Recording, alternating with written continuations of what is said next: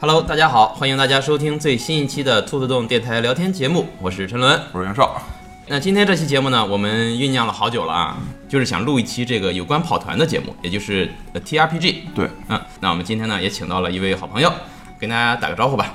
大家好，大家好，在跑团的圈儿里面，大家都叫我 H，啊，欢迎我们的好朋友 H，是这样的，H 呢，他之前呢也是呃也有比较丰富的这个跑团做玩家和做这个主持人的这个经验啊，嗯所以说呢，今天也是请他过来，我们三个呢一起跟大家呃简单聊一下吧跑团的一些东乱西，聊一下。对，嗯随便瞎瞎瞎瞎聊瞎瞎 GB 聊一下啊、首先呢，可能有很多听我们节目的朋友，啊经常听我们说到这个词儿“跑团”，儿”，但是呢，到底什么才是跑团呢？袁绍给大家说一下吧。啊、如果说跑 TRPG 或者我们叫跑团的话，其实是一种活动。为什么叫跑团呢？其实最早是因为呃老外管它叫那个 Run and Winter，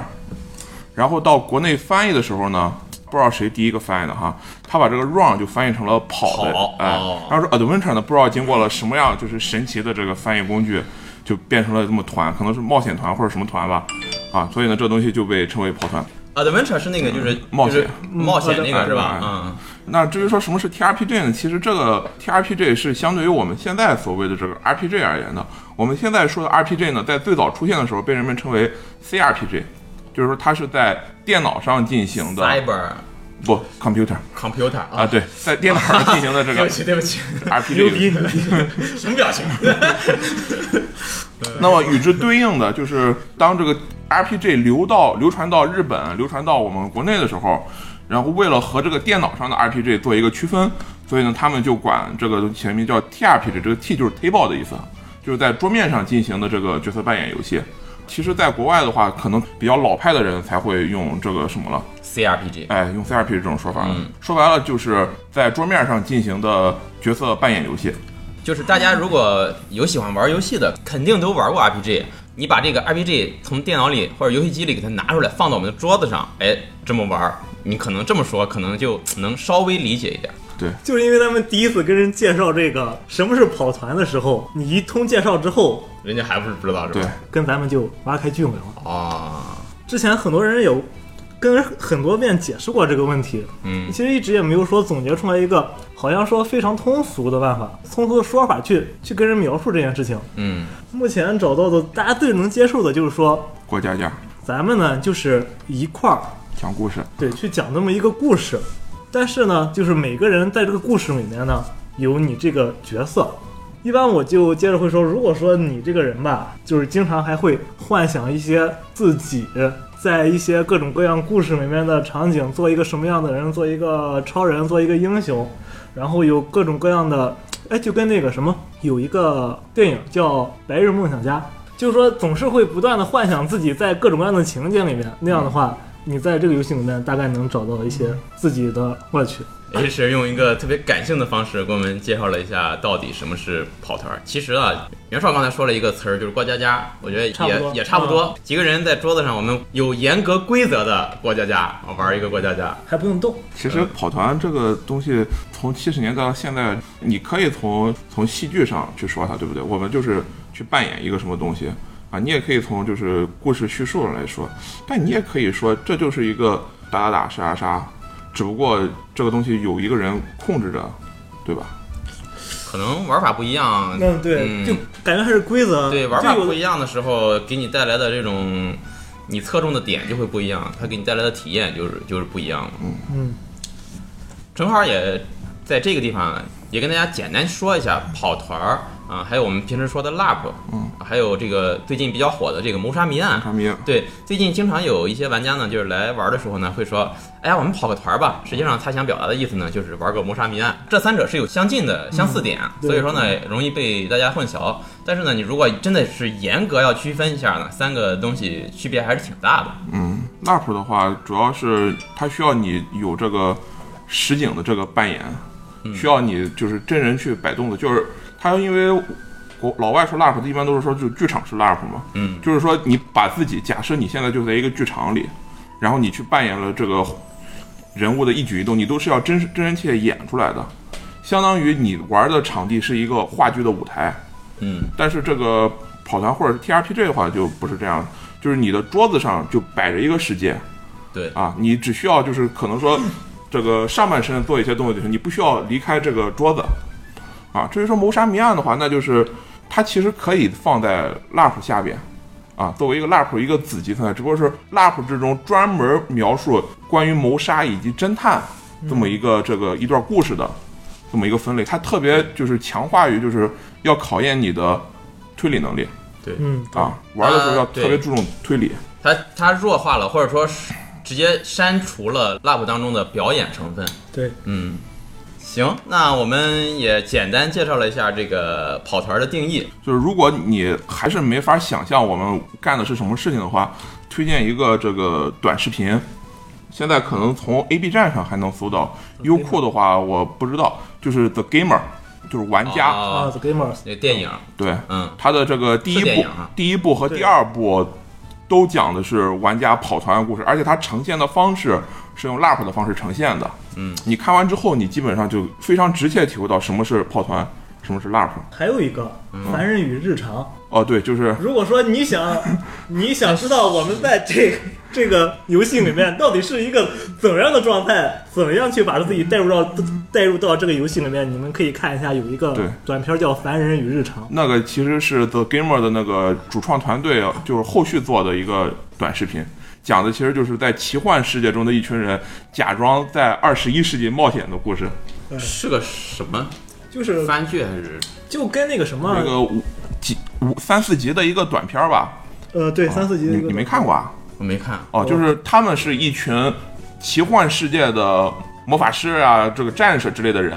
奇幻世界的 TRPG 玩家啊，，然后他们在山洞，就是在一个山洞里边儿嗯，玩了一个跑团，跑团跑的是什么呢？跑的是他们假扮成了一群美国的白人。去完成某项特殊任务，他们幻想中那个场地发生在在咱们的现二实十世纪的美国，哦对，反的就是。对，就对看完之后我都啊觉着我都没玩跑 团了。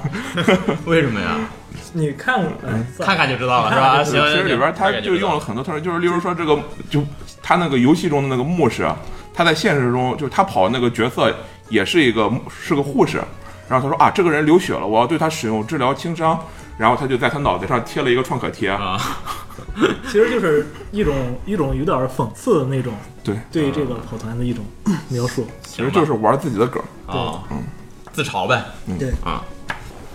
行，那我们就是简单跟大家说了一下到底什么是跑团儿，可能也说的不是太明白，估计你一点儿没接触的，可能听我们说完，你还是不知道我们在说什么。但没关系，你可以来兔子洞玩儿。我特别想就是听听你们怎么想，就是就现在我们有很多这个电脑上 RPG，尤其最近特别火的这个《战神》，它本来是个 ACT 游戏，现在也改编成这种 ARPG 模式了。嗯啊，然后再往前说的话，像什么《专八之柱》，还有什么。啊、啊巫有师玩、过巫师三这些很多剧情上、动作上、画面表现上，就是非常精致、非常漂亮的这种 RPG 游戏。那为什么我们还会就是想坐在桌子前边儿，然后听一个人叨逼叨叨逼叨，然后而且用一周、两周，甚至是更长的时间跑一个团呢？我是这么觉得，啊就是我个人认为，跑团游戏是个什么游戏呢？是个熟人游戏。嗯，社交游戏，对它，它的核心是什么呢？就是你怎么样能在跑团中获得足够大的乐趣呢？就是目前来说，目前的大环境来说，嗯，是要所有参与到这个跑团中的玩家，他们他们共同配合的，齐心协力。对，清晰协会。就是说，主持人扮演的是跑团这个世界中的一个上帝的一个角色，嗯，其他玩家呢就扮演的是就是每个各个体。之前也是听朋友说的，啊就是在很早很早以前，中国刚开始跑团的时候，跑团的乐趣是什么呢？是主持人和玩家之间的针锋相对。 啊哦，怎么样算一个厉害的主持人呢？把玩家都干死，就是我用越少的怪，嗯啊，难度等级越低的怪，把你弄死。把这些玩家全都弄死。我靠，那你真是个牛逼的主持人。哦哦，这时候是这么衡量的，怎么样算是一个厉害的玩家呢？就是这个主持人不管怎么刁难我，破了主持人的局。，对我呢就是构筑出一个特别特别完美的人物，啊，特别完善，然后这样才算一个就是特别厉害的玩家。就是大家觉得这是一个跑团的核心，嗯，就就是那个时候以战术对抗，对，就是对抗性特别强的。然后一直到一直到现在吧，就是其实就慢慢的演变成了你说的这个早期大概是什么时候？我我那个朋友大概从什么时候开始？他现在怎么着也得有二十九了。他从初中开始，十几年，是啊，反正两两千年左右吧。今年啊，那就刚那刚个时候刚刚进入国内那的个时候真的是早，那个时候就是就是跑团是是有严格的师徒等级的，你明白吗？啊，我是谁谁谁跟相声一样，啊相声一样是吧？我是谁谁谁带上来的。啊，那是不是还得他爹跑我当主持人，儿子不能跟他 学，另另拜个老师并且那个时候就是跑团是特别严格的，明白吗？啊？啊，比如说是哪个城市第一个屠龙的团，就杀掉一条龙的团，啊你是能拿出去吹牛逼的。我操，真了啊！真的 就是这么严格的团，就服务器首当，对，哦到到现在牛逼牛逼对咱们来说就没有那种了。当时确实，我从零零六零七年吧，当然没有跑啊，我就从网上开始看他们的论坛，他们在每次开团之前会就是非常就是严格的说我们这个团是个什么团，一般如果说对战斗力要不，他们就会注明这是一个春游团，出去打仗就像春游一样。所以说，啊感觉那个时候就是这个跑团的乐趣主要在于 PVP，战斗对嗯抗为对主吧，对，还是就是你真的是就是活下 来，就已经很不容易了就。是胜利。对嗯，然后但现在的话，我个人是觉得就是玩家之间相互之间的配合互动，嗯并且呢，而且是相互之间我能 get 到你的点，你也能啊 get 到我的点，我知道我设计一个怎么样的场景可以让你去尽可能的发挥你更强的这个主动性，嗯啊，来去。觉着在这个游戏里面你能发挥的更多，嗯这是主持人的目标。这个其实说起来很容易，其实很难的。不太难了。我每次跟那些老团长提这个事儿，嗯他们跟我说：“你现在就先别想那个， 你先带好你的踢门团就行了。是吗？我第一次接触也是袁绍，跟袁绍一起，当时在麦当劳嘛，哦跑的那个那个模组叫什么？就是有什么什么疯狗那个哦，我还记得叫什么是玩玩主上的一个” 解释一下，解释一下什么叫模 组？啊，你要把它做成一个科普节目 吧？就是剧剧剧本剧本，就是就是一个写好的剧本应该是叫争分夺秒，啊。应该是叫争分夺秒。对，在在跑团里面呢，就是我们一个写好的剧本叫模组，对然后呢，这个上面大概率会写出啊、如果玩家要干什么会遇到什么，如果玩家要干什么会遇到什么，就把一些比较大的这种概率的结果都会写在上面。对然后主持人呢，也就是说这个 DM，也就是嗯地城守护者，他就会根据这个模组，根据这个剧本呢来决定整个游戏的走向。那当时玩到那个之后呢，就觉得我操太牛逼了，这啊简直就是燃爆了我的中二之魂。 我觉得最吸引人的就是 就是自由度吧，哦，就是这和你玩任何电脑游戏，哪怕所有的现在电脑上的 RPG 再怎么吹，它的自由度多高多高，放在跑团面前，我觉得都是被直接碾压的哦，我这边接触的都是一些跑团跑的不是特别多的人，啊跟他们跑的话，其实还挺线性的。对真的是很线性的哦，啊。其实，其实我这段时间也想过，就是就是我们说的这个自由度，到底是真的自由度，还是就让你感觉很自由，还是到底怎么样？跑团的自由度最大表现在，虽然它是线性的，但是我想让它往哪拐，它就往哪拐。因为你不知道会发生什么，你会对这种未来充满一个期待，嗯嗯，就像真的像冒险一样，嗯，不管是你自己当主持人也好，还是当玩家也好，你是自己创造一个世界，或者说在别人创造的这个世界里去探索，嗯那种新鲜感。这新鲜感是是两种，就是一种是你当玩家的时候，你会发现主持人给你创造的这个世界，嗯我、操，原来这个地方还有一个这个，我、操那儿还有一个那个，就是这种新鲜感，探探索的新鲜感。那你当主持人的新鲜感呢，就是我操，这个玩家他还想干这个，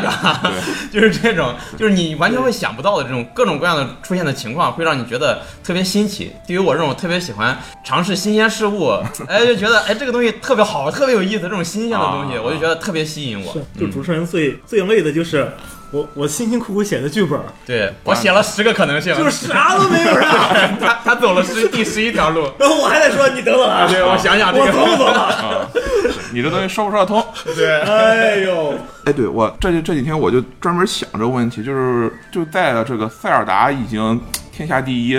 ，P P 五已经天下第一，就是电脑游戏可以说在叙事性上不能说那些高手，就比我们现在看到的这些跑团，在利益上其实已有可能已经高了一个档次了。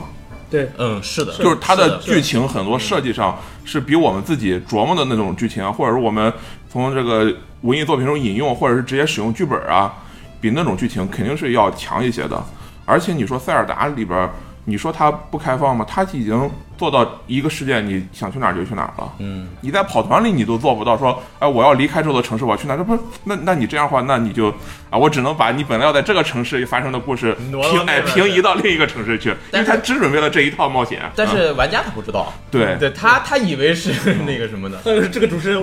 哇，什么都弄不倒 你。啊，所以我觉得现在跑团可能对我而言最大的特点是什么？它它有一个就是沉浸性。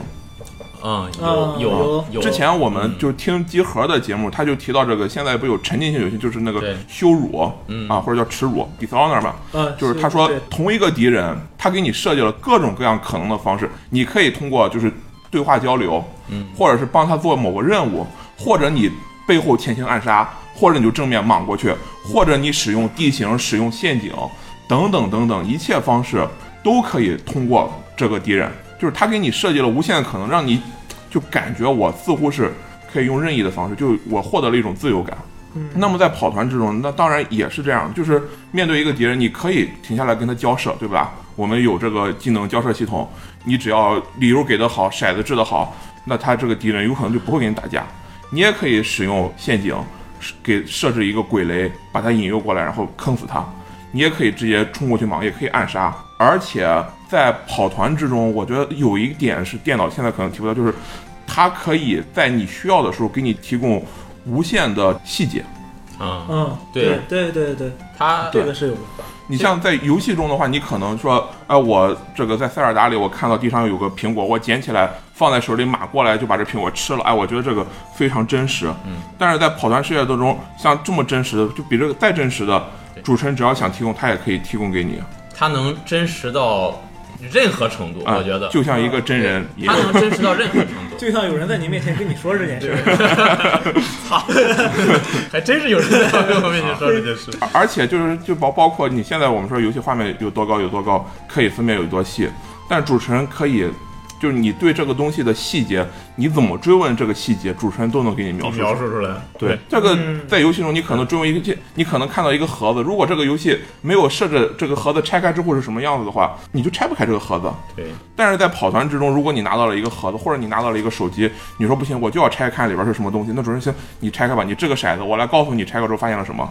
而且刚才说到这个画面儿，其实我刚才也想说，就是跑团的时候，每个人在跑的时候，大脑里都会构建出一个画面来，对，而且每个人的构构建的画面都是不一样的。是的，而且这个画面儿就像那个《生活大爆炸》的 Sheldon 说的一 样，是世界上最好的成像系统，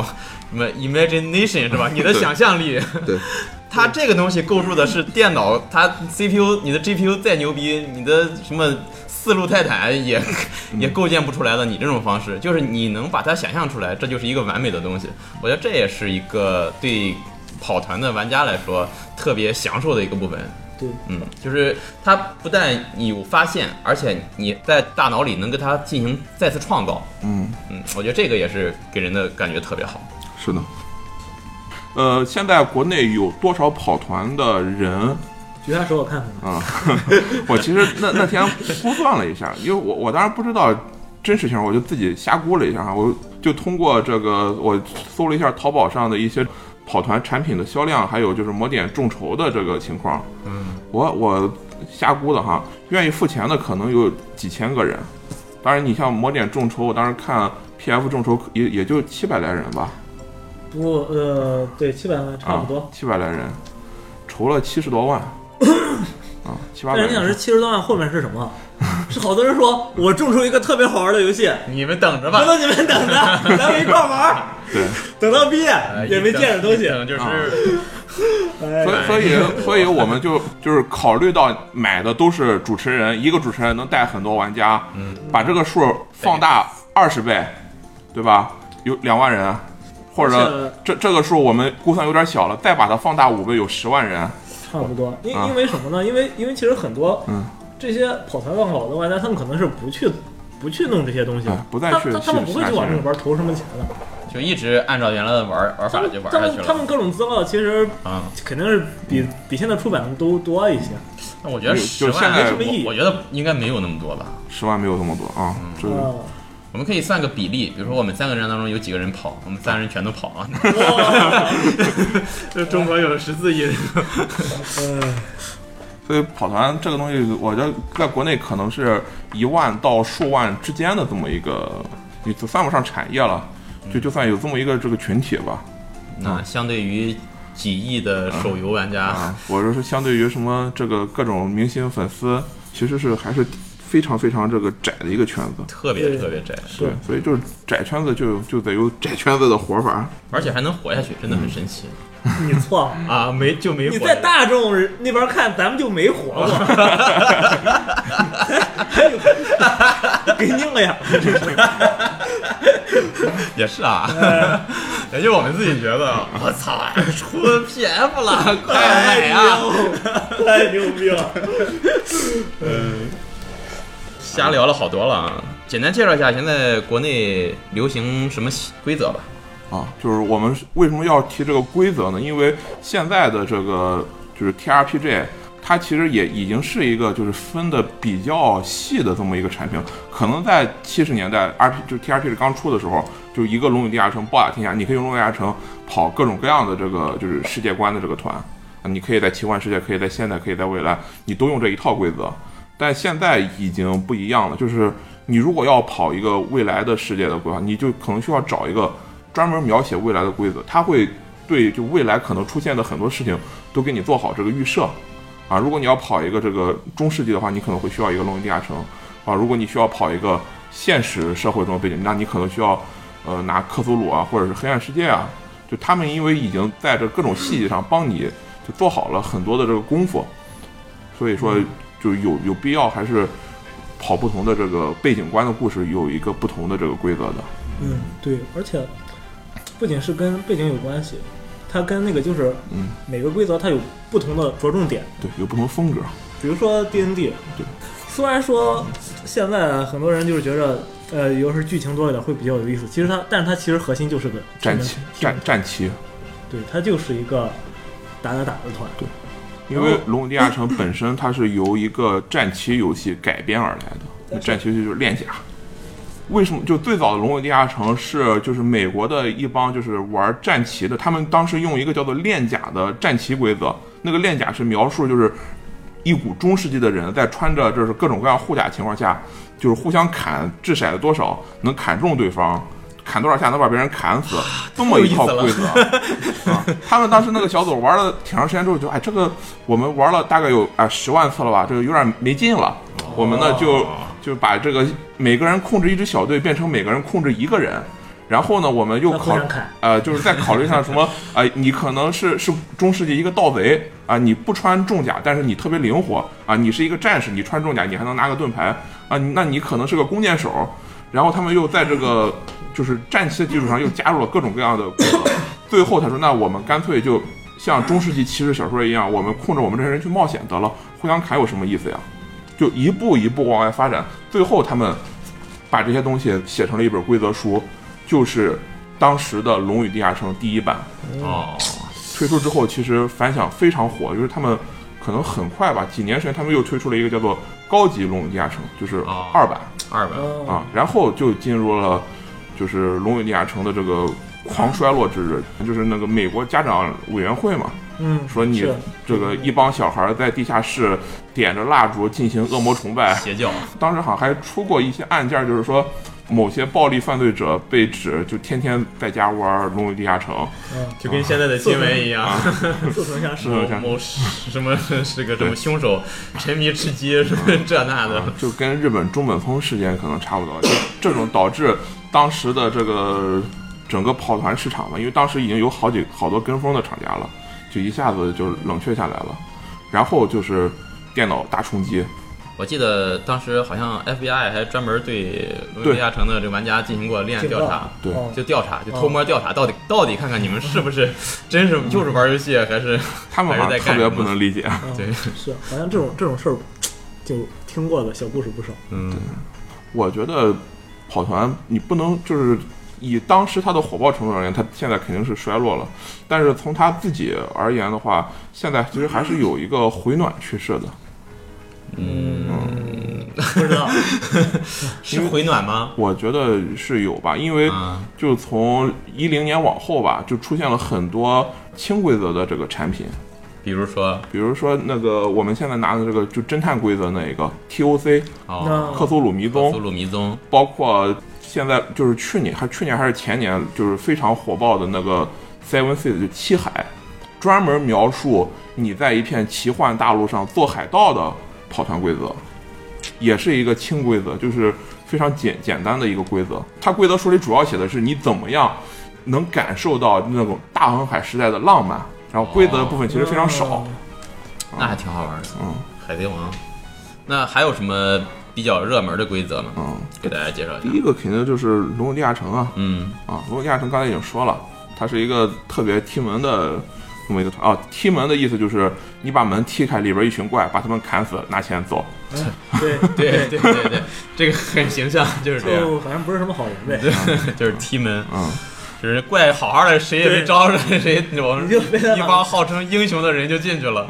对嗯，当然，《龙与地下城》它现在已经有五版了啊，除了第一版在国内玩的人非常少之外，二版、三版、四版、五版在国内都有各自的拥护者。五版是不是就是那个 Next？对，对就《龙与地下城 Next》现在在国内也有，就是有人已经完整把它翻译出来了。哦，然后三版的话当然是最多的，四版虽然就是当年吧，零零几年经过了版本战争，就很多人觉得《龙与地下城四》不是正统《龙与地下城》，但现在我看还是有不少人玩，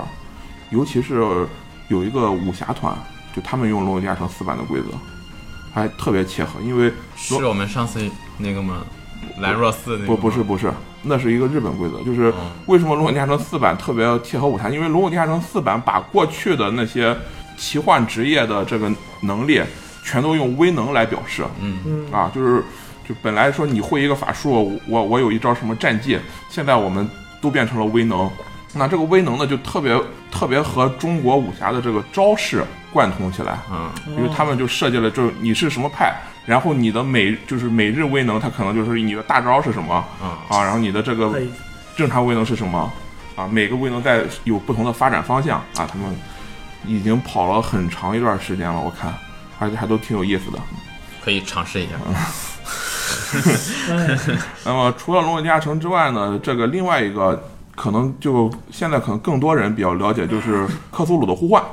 克苏鲁的对，哎，COC。 COC 现在确实克苏鲁主题的事儿特别火，火，嗯，因为第一方面是在日本非常火，第二就是在 B 站上有很多就是做这个克苏鲁主题这种短视频的这个节目，哦，就前几年一下子就扎堆儿出现吧，是不是那个什么妖梦慢慢来的这个克苏鲁跑团实录带起来的？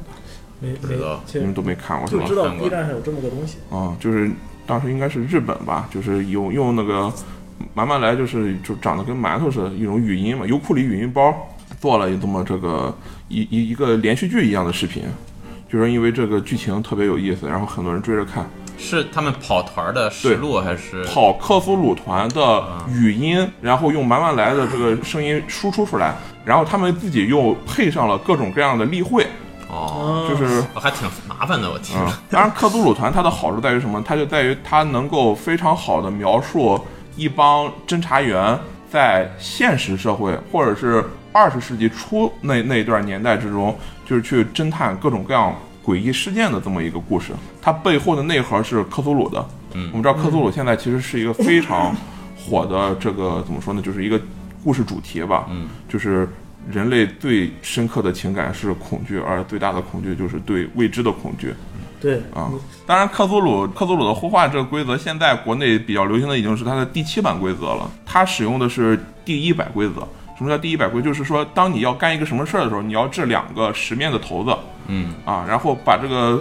十面骰子就是十味、十味和个味嘛。然后你的技能有一个点数，你要用你的技能点和你掷出的点数进行比较。例如说，你的技能是六十点，然后你掷出了一个三十，这个三三十就在你技能范围之内，那么就会视为你的技能成功。嗯，如果你技能是六十，然后你掷出了一个九十，嗯，那么这时候就代表你技能失手了。哦，啊，我觉得克苏鲁题材特别适合跑团儿，是因为你无论是电脑游戏也好，或者说其他的载体也好，它很难用画面把那种未知的恐惧给描述出来，而跑团儿它恰恰是通过你自己去想象，它告诉你你看到了一个呃说不清道不明的东西，然后你脑子里就想，那你想不出来这个东西的时候，你就会觉得一种未知感，未知就会给人带来恐惧，而不是像电脑上一样，你完全把一个东西给你呈现在面前，你看到它了也就没什么可怕的了。比如说上次我们跑的那个团儿，嗯，就是说你看到了一个正方形，对，但是这个正方形有五条边，这个东西你是无法在电脑上给你呈现出来的。但是就是告诉你，你就看到了这么东西，那你就想吧，是吧？对是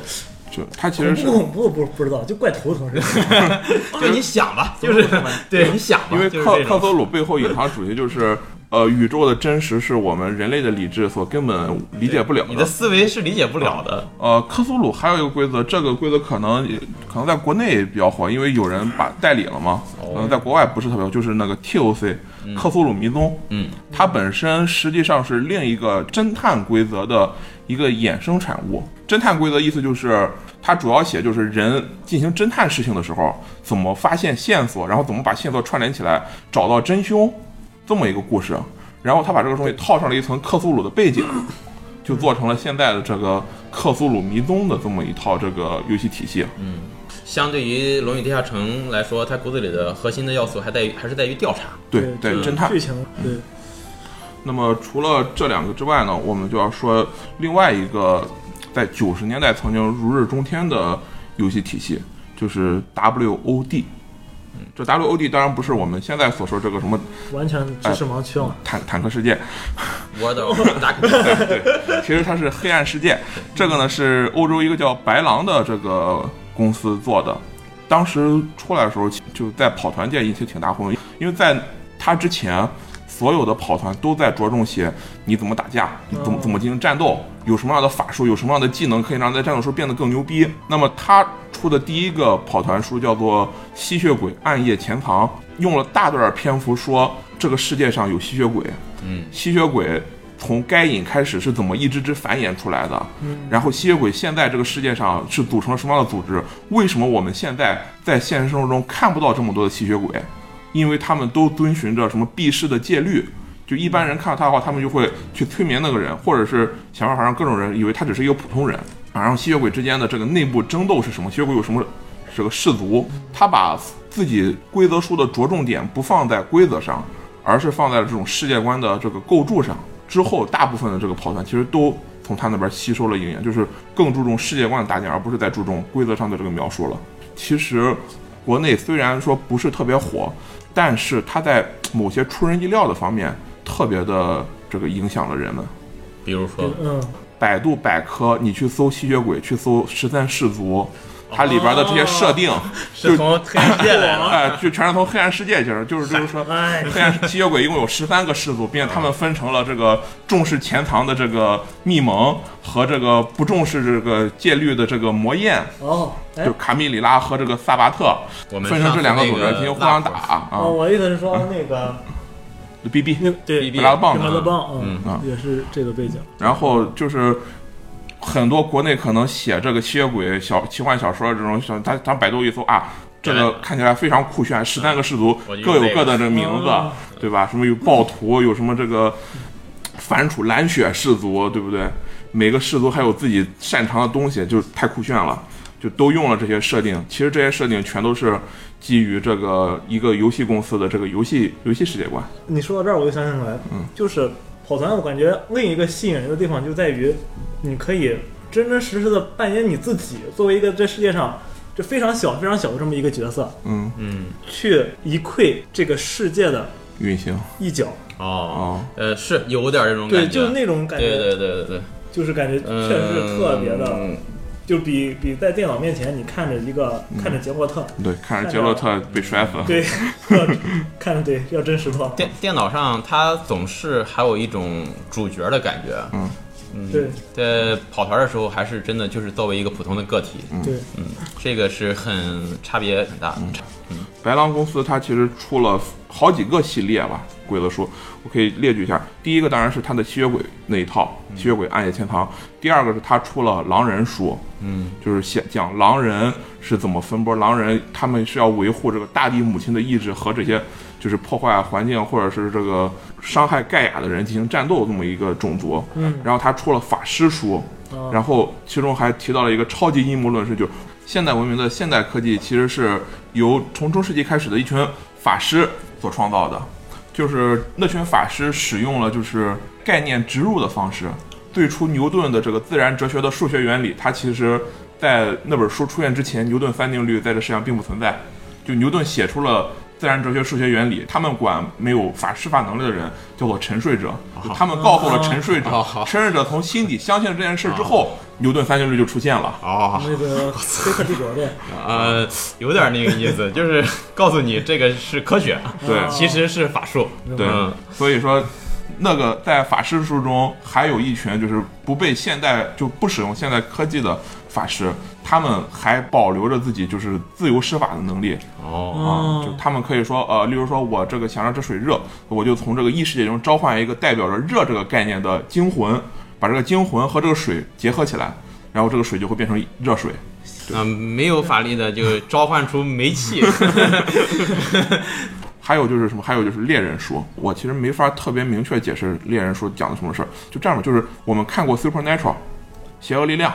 没有看过哈。那就简单讲，这是一篇美剧，讲的是就是一对兄弟，他们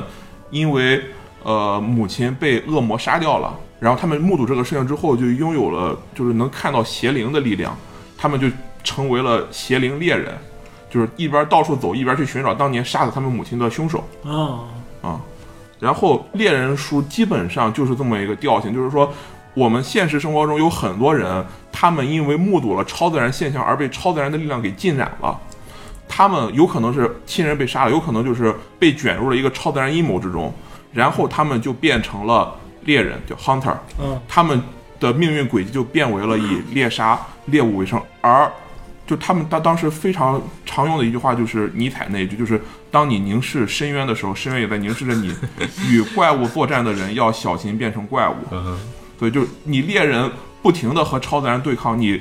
就是各种各样的这个超能力越来越强，到最后你自己还算人吗？你是不是也变成了就是要被别人猎杀那种超自然怪物？哦，嗯，啊有点哲学思辨的这这个感觉。是这几个是白狼出的里边，就是人们比较玩儿比较多的。其实还有好几个，呃，还有一个恶魔书，国内可能就玩儿比较少，因为它主要讲的是堕落天使，就是因为在基督教里，恶魔都是这个撒旦带领的堕落天使嘛。嗯堕落天使附身到了人的身上，然后就和人去进行交易，引诱别人下地狱。哦，这么一个故事。还有就是死灵书，这个可能就跟我们经常看的这个欧美传统鬼片是一样的，就是这个鬼到处作祟啊，这个吓唬人啊，嗯，讲述这么一个的这个故事，这几本书都是单独可以单独直可以接玩可的。以玩的规则是吧？，对，嗯，最后还有一本我前段时间刚看的《大体规则》，我觉得终极酷炫。这这本书叫《妖精书》，听上去不那么科学。他说的是什么？他说的是，在古代，就是我们传说中那种爱尔兰小精灵啊，各种各样的妖精啊，嗯他们都曾经真实存在过。嗯，但是因为就是中世纪的这个黑暗中世纪，导致他们无法在现实中继续存在了。于是他们把自己的灵魂和人类的灵魂合为了一体，用人类的躯壳保护自己不被板讷，就是他们自造的一个词语，指的就是凡人对那种奇妙幻想的那种不信任、不相信的怀疑。啊，他说，因为哦中世纪之后，人们就是为了寻求心灵的安定，用板的、用宗教、用科学来解释这个世界，导致这个世界上不再有幻想存在的空间了。嗯，精灵们就会受到板的毒害，于是他们就和人类附体了，他们投生到了人类的身上。于是有一些人，他们可能在这之前可能都是一个普通的人类，某一天他会突然觉醒，这个世界在他眼中就变得不一样了。嗯，就是猛然之间，鲜花在你的脚下盛开，然后这个世界一下子就变成了一个充满了就是奇妙幻想以及各种各样超自然东西存在的世界。嗯，确实有点酷炫。嗯，是就的，是你手中的铅笔，当你就是注入了这个精妖精力量的时候，就会变成一把匕首。哦这个是新的棒， 或者是仙女棒，你的衣服本来可能看起来灰灰灰土土的，一下子就会变成了华丽的盛装 哦，啊、好像也不是那 么科学。哎，哎然后你你可能就能遇到其他的这个精灵，然后和他们就是进行各种各样传奇的这个战斗。宠物小精灵，其实我看的时候，这个是我我想我想到的是什么？我想到的是这个 Persona 五，哦，就是这 Persona 五里他们就潜入的这个什么人的心底世界啊，各种各样的东西，还有这个人格面具啊，其实和这个是非常贴合的。而且《妖精书》里曾经就提就是提到嘛，就是你对这种幻想的这个怀疑，对精灵是有极大的毒害作用的。所以我们就或者你们这些凡人是看不到他们他们管叫梦华梦华世界的，嗯，就是做梦的梦，华华丽的华。啊，那确实是，那我们要是越不信相信，他们就越没有生存空间，对，对，那就得求着我们信啊，咱就 不信，就是不信就邪是不怎么信办 邪？。就是头铁。嗯，那这就是白狼出的几个对嗯，那除了这些规则之外，还有什么规则吗？现在比嗯较流行的，现在比较流行的，那还就是基于《龙与地下城》的这个 Pathfinder 了，就哦是，探路者就是最近刚出刚出中文版的啊、那个当然，呃，中文版的话是最近刚刚这个出，呃也不是刚刚，有半年了， 三个月了，二月份哦啊二月份那个印的三个月有，啊。当然，它的是那个英文版已经出了非常长的时间了。嗯 Pathfinder 是什么呢？Pathfinder 是一个之前在给《龙与地下城》做各种各样扩展东西的呃杂志社吧，嗯啊，叫 Puzzle。他们在这个《龙与地下城》四版出来之后呢，他们觉得《龙与地下城》三版还有很多可以挖掘的东西，嗯但是威士忌，因为威士忌现在是孩之宝旗下的嘛，嗯，他为了这个尽快的捞一波钱，他出了《龙与地下城》四版，他把这个有还有生命力的这么一套规则提前给终止了，嗯，我于觉是得很可惜。哎，于是他就在威士忌那《龙与地下城》的基础上，因为威士忌在之前他曾经出过一个叫做“第二十”的规则，就是说我把我自己所有带我自己版权的东西全都拿走之后，我弄出一个就是叫什么脱密嗯开源版哎脱密版、开源版、嗯哦开源版，开源版的这么一个东西，任何人都可以拿来用，因为这个东西已经不含我任何带版权的东西了。要知道，威士忌有一些奇幻怪物，像什么眼魔啊，是都是有威士忌版权的、哦啊，别人不可以用于商业用途。他然后他就在这个第二十规则基础上，用自己就加上自己各种各样的想法，然后做出了这么一个全新的，我们现在管它叫三点七五版，三点七五版《龙与地下城》。嗯啊，它实际上已经不是《龙与地下城》了，对，而且它的这个世界观设定，还有这个各种各样的这个规则，已经脱离了地下城。因为我们知道《龙与地下城》三版虽然现在玩的人非常多，但其实它有很多的小问题啊。如果你们看过《The Gamer》的话，就知道这它就是说诗人太废了。这个这个问题到现在也解决没解决，其实三点七五嗯，也还行吧，就是就是因为什么呢？就是它不是有一个转换转换套装嘛，啊，说完全脱离吧，就是感觉也有点牵强。嗯，它的整体的调整，如果说你只是看那种，比如说只是数据上的嗯那种调整的话，其实不算特别大。但是对游戏的体体验验对对是体非常验好是的主要是为了调整大家因啊游戏为体验，你想吧，《龙与地下城》三版，当然我我们现在说应该没有问题，现在已经过这么长时间，《龙与地下城》三版在游戏体验上这个曲线啊是非常不均衡的，就是法师类角色在一二级的时候就是渣渣，嗯，因为《龙与地下城》当事人的感觉，法师是干什么的？法师是给战士，呃，打工，就是给敌人上底 buff 的，嗯让把敌人削弱之后，让战士上去砍的。对，但是法师在级别上升了之后，上升到能能用五级、六级法术之后，又变得超级强。对，因为那个时候，当当你可以飞了，可以扔火球了，可以干各种各样的牛逼什么，你扔一个火球，你的施法等级有十几级以上之后，这一个火球就是几十点伤害。嗯，你战士人一刀一刀的砍能砍多少？就拿再强的武器也砍不出这种爆炸水银的伤害来。到最后就变成了法爷，就是秒天秒地秒空气，只要你你你会施法，你就是无敌的。啊、但是我觉得这个嗯不平衡，其实有时候也是游戏乐趣之一。我觉得啊对在玩家来说啊，对就是咱们玩的时候，其实有时候也是乐趣之一。就像咱们看 The Gamer 的时候嗯，那那个吟游诗人就是废就是废物废，对，但是他就是废物的就特别有意思，我觉得。但就是是嗯嗯，他呃，他那个也有点夸张了，但是你又这么想，嗯，那现实中 你就是有废物，这就是有废物，对，世界不是平衡的，是吧？可不，嗯，还有日本的有一个叫做《扶桑武侠传《扶桑武侠传》嗯哦我，们啊这是咱们那个莱博斯那个，对嗯》，嗯它的特点是什么？它的特点就是你可以不用骰子，你出扑克说牌扑克牌儿，啊，这个扑克牌呢，就是你出了扑克牌之后，你可以打出任意一张来，扑克牌点数每超十点，你的成功就相当于高一级。嗯，啊，你有三个成功，你有三十点儿扑克牌，对方只有十点儿，你就比他高两级，你就能打过他，那扑克牌是怎么怎么给的呢？啊比如说你就抽，啊抽了之后你打，打之后你再抽对应张数的。就是啊，它和你就是和你的内力有关。啊那个游戏它是就是属性上还是特别阴阳均衡，就是你的生命值越高，嗯你的内力值就越低。啊同样，你的内力值越高，你的生命值就越低，因为它的属性是一个八卦，防御力越高，那你的敏捷就越低嗯啊，就是类似于这种属性。另外还有我们之前玩过是一个呃赛博朋克风格的，呃叫做遮蔽期。对，遮蔽期其实讲的是人在感染病毒之后展现出症状之前这么一个窗口时间。这个时间病毒在你体内大量复制，但你外表看出来没有任何的改变，啊，没有任何症状。然后他讲的是人类在就近未来吧，已经殖民火星、土星之类的地方了。然后你的躯体可以像衣服一样随意更换，所以躯体就是就是相当于电脑上一个硬件儿。嗯你这个为了增强某个技能，你可以用一个蜘蛛的躯体，你也可以用一个就是特别漂亮的躯体，也可以用一个特别强壮的躯体。嗯然后你的心智就像软件，你可以随便删改。例如说你你特别想学某某技能，但是你的这个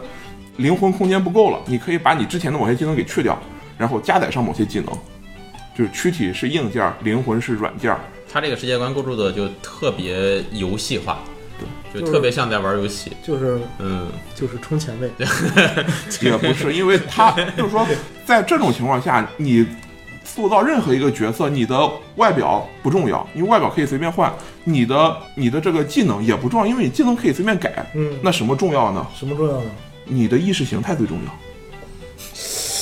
其实我们那一次玩，在在我们那一我们之前跑过一次这这必集团，我们那一次玩其实没有很深入的接触这个游戏的世界观背景。嗯，这个游戏其实最最重要的就是它在里面设计了各种各样的意识形态冲突，就你可以什么都变，但是你的意识形态是不会变的。哦，你会为了你的意识形，为了你的理想去干你要干的事情，而别人也会这么干。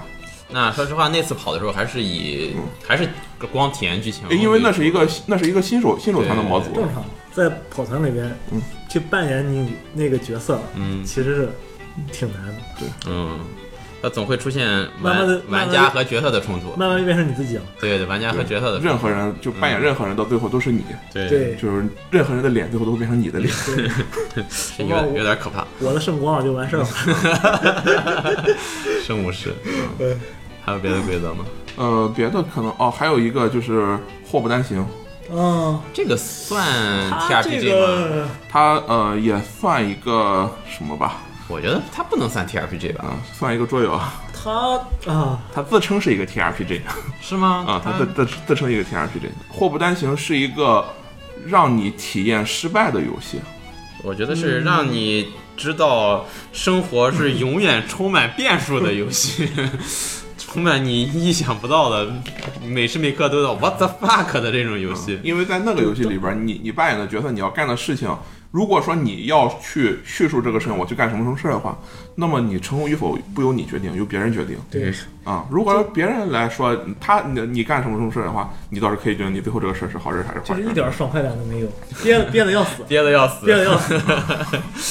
玩这游戏的动力就是我操，我到底看他妈看 看这这帮人到底他妈会怎么样？因为你也不知道他会怎么样，所有人都不知道会怎么样，对，是一个所有人就是这种选择交互的这种一个相混当沌于里的是你们八个人捏着这个笔，然后去请一个笔仙，对对就是然这后种你们感觉全都勾心斗角，说不对行，对这个剧情一定往这边偏，啊，对对，最后我他妈就要看到底会变成什么样，就这种感觉。对，而且你只能控制这个笔几几秒钟，可能剧情往你这儿偏了几几秒钟，就被人抢走了 哎又被人拽出去了。并且你在游戏里还有感觉到，就就你们编的这些呃，什么玩什意么儿啊，呀？这你看我想的哎这个，呀，然后你一说了，人说别别别， 然后直接被否，哎我，很憋屈。 啊，其实还有一个我们之前玩过的跑团，这我们只玩过一次。这个跑团就叫做好莱坞生活哎呦，不要再说了，我靠！ 啊、这个是什么呢？所有的玩家会模拟好莱坞中的超级大腕、超级明星、超级制片对人，没脱超级 了，啊、还啊我过会儿可以放一下有一种鹿晗水平。啊、然后呢，我这是个汤姆克鲁斯是吧？游戏主持人呢会提提供几个这个游戏的这个剧本，但是这个剧本不用担心，没有任何这个剧本上没有写任何剧情，只写了这个剧本需要几个人，然后会给你多少片酬，嗯，对，然后呢。一一有某某几个玩家竞标拿到剧本之后，他从玩家其实就是一块玩的人之中招募演员，然后用半个小时时间拍一个三分钟的预告片儿，所有玩家就都必须组队去拍片儿。然后这两队或者三队人在这个拍完片儿之后，他们就要把这个预告片儿演出来。嗯，演完之后再进行一场奥斯卡投票。咱们最开始谈的是什么来着？跑团和 LARP，摩登阿尔普和谋杀迷案的区别。 啊，他这个就是有有点界限模糊对了，对是吧？嗯，对，就你会在里边儿演，对，你要真实的去表演，你要去演一个演预告片儿的人。对，你要演一个演员， 对，你演的这个演员要在大家里就可面能演一戏，个预预告片儿。啊，演一个预告片儿。嗯，呃，这儿要跟说一下，这个这个游戏呢，真的是就是。这才是一个地道的熟人游戏。就这你在生人面前，你根本玩不下去，这嗯放个不开根本放不开，耻辱度爆棚。 对，就是我那个游啊戏玩完之后，那个拍的视频就，嗯我就一下 没看过，就一下没敢看。就是，但是我担心就是有人拿这个视频威胁我，所以我也存了一份这个视频，我也没看过，当然。嗯，哎我我还经常会 看，那是没你啊，没你没演啊。嗯我这时还候觉得当主持人真 这个好。嗯，那行，嗯、这一期的时间也差不多了。我们这一期呢，跟大家聊了不少，其实聊的呢还挺，可能对从来没接触过跑团的人来说啊，可能还挺晦涩的。就你别说，就就我这种嗯，接触的规则不多的，嗯就听袁绍讲，也有点儿。真的，哎呦，我就是抢不着话筒节奏。好，那不要紧，我们下期节目呢就把话筒敞开让你说，好不好？好，那这期节目就先到这儿。虽然这一期聊了一些都是一些比较规则上的东西啊，可能稍微的呃。听上去不是那么友好，但是没关系。我们下期节目呢，将跟大家聊一聊我们在跑团中发生的有意思的故事啊，以及嗯、对于新手想要参加跑团人的一些建议。呃也欢迎大家继续关注收听我们兔子洞电台的节目，呃也感谢 H 今天来跟我们一起录节目。哎呀，客气客气，客气那行，那我们本期节目就到此结束，感谢大家的收听，我们下期节目再见，拜拜。对，拜拜。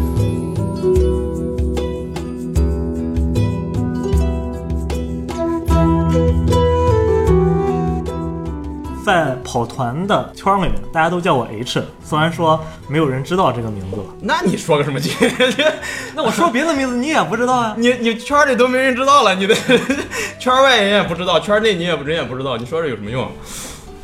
那那就就这样吧，反正我今天就从兔子洞电台开始扬名立万了。啊，好好好对，主 动出道。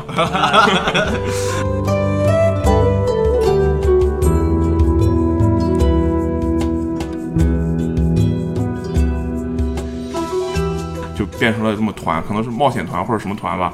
啊，所以呢，这东西就被称为跑团。这个播出事故，播出事故，完了，这 这期节目废了。哎呦，谢谢大家，谢谢大 家，够死够死。扣扣二百工资。哎呀，完了还有啊工资呢。 也说漏了。